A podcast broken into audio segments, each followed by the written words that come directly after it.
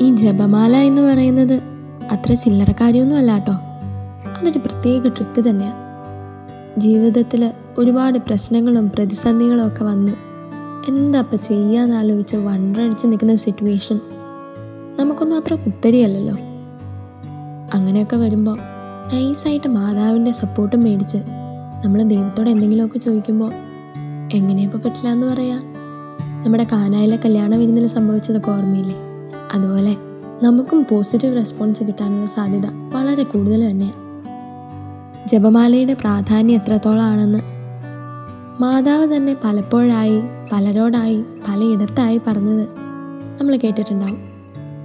വിശുദ്ധ അലൻ ദേല റോച്ചയോട് ജപമാലയുടെ പ്രാധാന്യത്തെപ്പറ്റി പരിശുദ്ധ അമ്മ ഒരിക്കൽ വെളിപ്പെടുത്തുകയുണ്ടായി.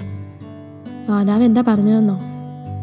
നമ്മൾ ജപമാല ഉരുവിടുന്ന സമയത്ത് മാലാഖമാരൊക്കെ സന്തോഷം കൊള്ളുന്നു. പരിശുദ്ധ ത്രീത്വം ആനന്ദിക്കുന്നു.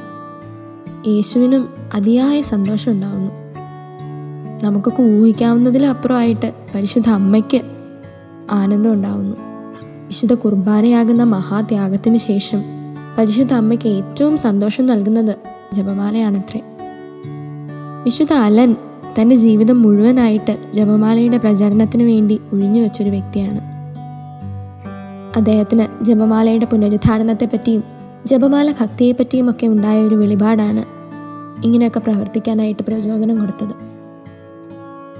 ഈ ഒരു ജപമാല മാസത്തിൽ വിശുദ്ധ അലൻ നമുക്ക് നൽകിയ മാതൃക മനസ്സിൽ ഉൾക്കൊണ്ടുകൊണ്ട് ജപമാല ഭക്തിയിൽ കൂടുതൽ പുരോഗമിക്കാനും ജപമാല നമ്മുടെ ജീവിത ശൈലിയാക്കി മാറ്റി ജീവിക്കുവാനും ഒക്കെ വേണ്ടുന്ന കൃപാവരത്തിനായിട്ട് നമുക്ക് പ്രാർത്ഥിക്കാം.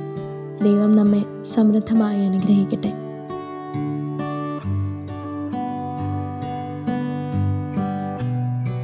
You're listening to Heavenly Voice from Caris Youth.